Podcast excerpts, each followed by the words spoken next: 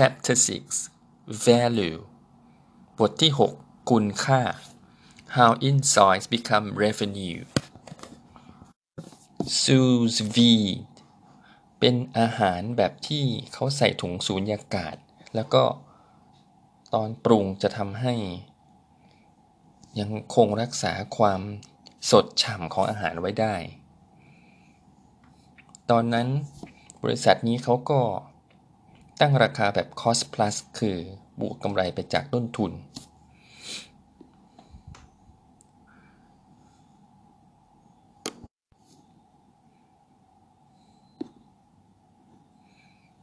เพราะฉะนั้นเมนูที่คนที่เป็นร้านร้านค้าร้านอาหารพอจะหาซื้อได้ก็ก็เลือกตัวที่มันราคาถูกสุดๆ แล้วก็ไม่ประทับใจเลย แต่ยังไงก็ตาม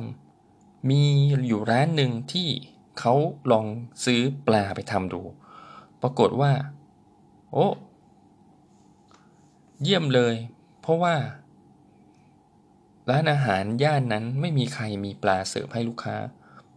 เพราะมีปัญหาเรื่องความสดเรื่องกลิ่น ก็เลยทำให้ร้านนี้ดังแล้วก็โดดเด่น จะเห็นได้ว่าคุณค่าที่สร้างขึ้นมาให้กับ ร้านนี้เนี่ย มันทำให้เขา ตัดสินใจซื้อ โดยที่มองข้ามราคาที่มันสูงขึ้นมา เพราะว่าเขารู้สึกว่า เออ เราจ่ายแพงขึ้นมาแต่ว่ามันคุ้มค่ามากเลยนะ ดึงดูดลูกค้าได้เยอะเลย How much money is at stake เราจะทำยังไงถึงจะรู้ว่า เออ สินค้าตัวใหม่ของเราเนี่ยนะ ตลาดมันจะโตเร็วแค่ไหน แล้วขนาดตลาดมันจะใหญ่สักเท่าไหร่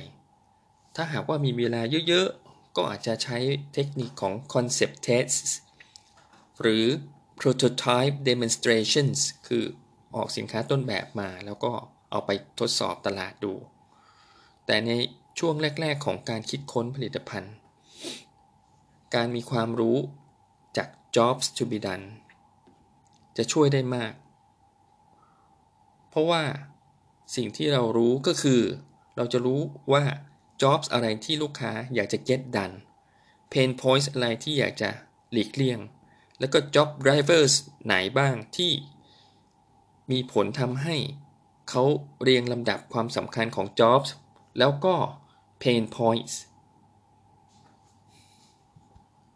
สิ่งเหล่านี้จะทำให้เรา target customer คือ target กลุ่มลูกค้าเป้าหมายทำ customer segmentation ได้ดี แล้วก็แม่นยำ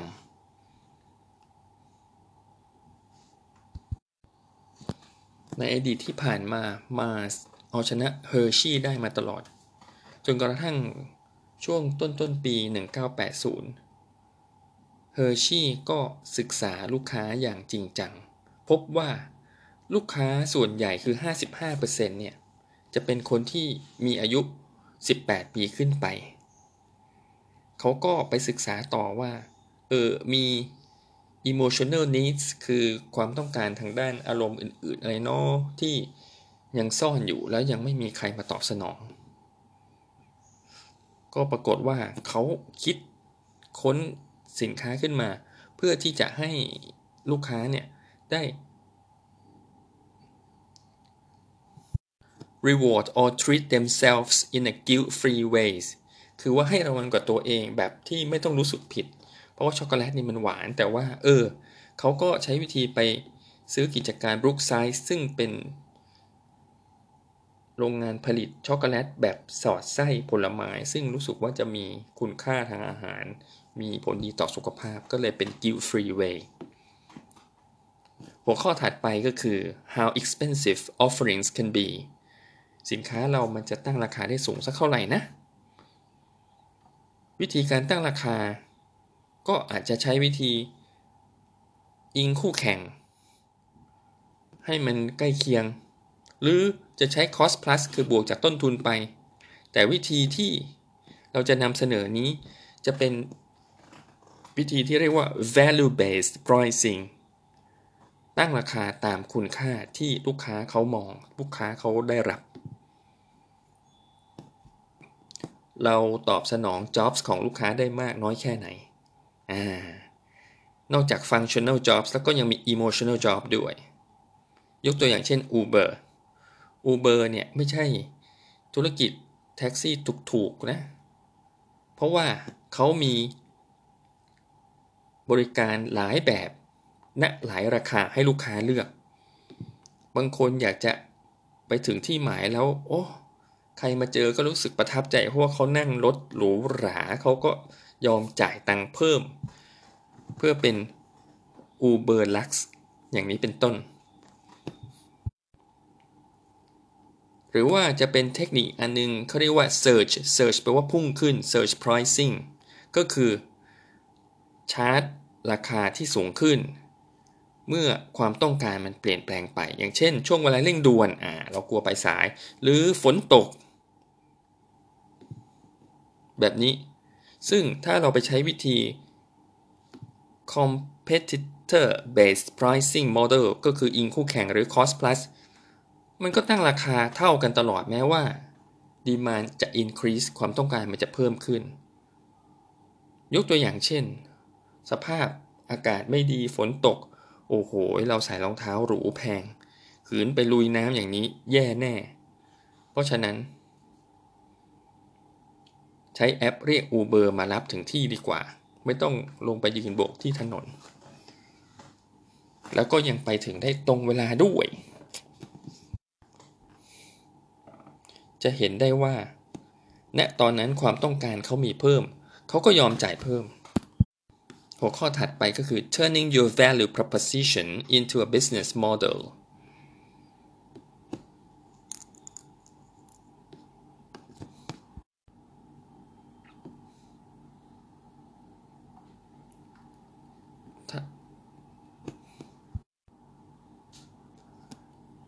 ในช่วงแรกๆของการคิดค้นผลิตภัณฑ์ เราคงจะไม่เอาไปเสียเวลากับช่วงเออกับการหาข้อมูลแบบละเอียด แล้วก็มาทำเออ business plan แบบออตอนสำเร็จแล้วแบบนั้นมันไม่ใช่ ก็คือว่าช่วงแรก ๆ เราควรจะมีสิ่งที่ไว้เทสดูว่าเราจะมุ่งเดินหน้าไปทางไหน ซึ่งเป็นขั้นตอน 5 ขั้นตอนเขาเรียกว่า five step litmus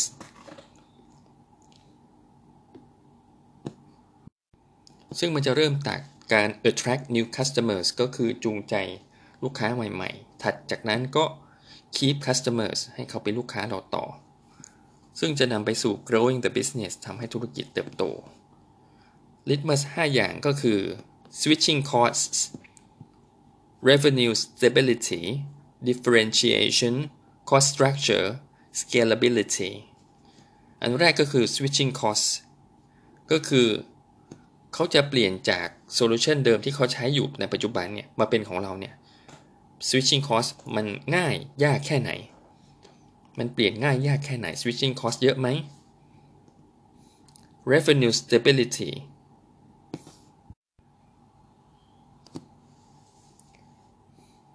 ถ้าเราอยากจะขายเพิ่ม เราต้องหาลูกค้าใหม่ไหม หรือว่า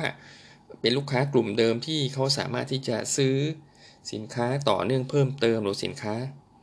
ที่เกี่ยวข้องกับสินค้าหลัก หรือว่าเอออาจจะมีบางช่วงโอกาสที่เขาจะซื้อสินค้าเพิ่มเติมจากบริษัทเราได้ ถัดไปก็ differentiation การที่เรา สร้างความพึงพอใจให้กับลูกค้าในการตอบสนองจ็อบเนี่ย มันแตกต่างจากลูกเออคู่แข่งยังไงบ้าง ถูกก๊อปปี้ง่ายหรือยากแค่ไหน cost structure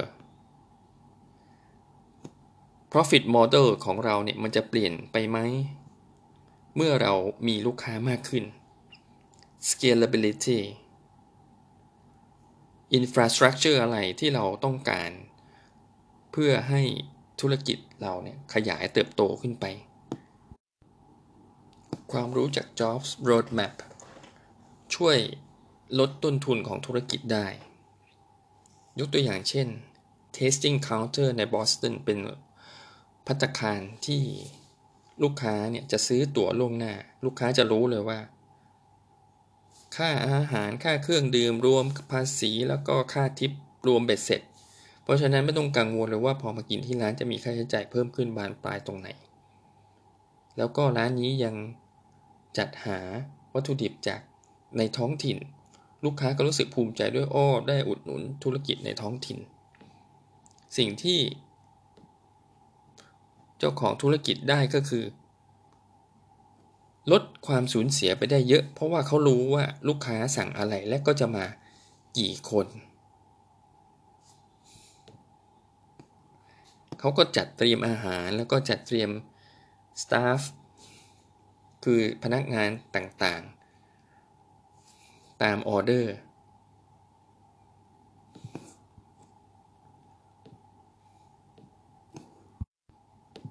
ข้ามฟากไปถึงที่เกาหลีที่เป็นสังคมสูงอายุมีผู้สูงอายุเยอะ Kimberly-Clark เขาก็มีแบรนด์ที่ที่ชื่อว่า Golden Friends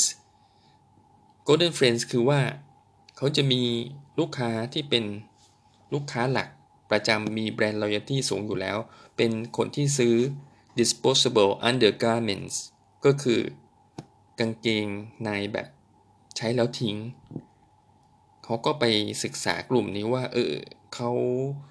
มีความสนใจอะไรและอยากจะได้สินค้าอะไรเพิ่มเติม เขาก็ไปนำเสนอรองเท้าที่ใส่สบายหรือว่า walking aids อุปกรณ์ช่วยเดิน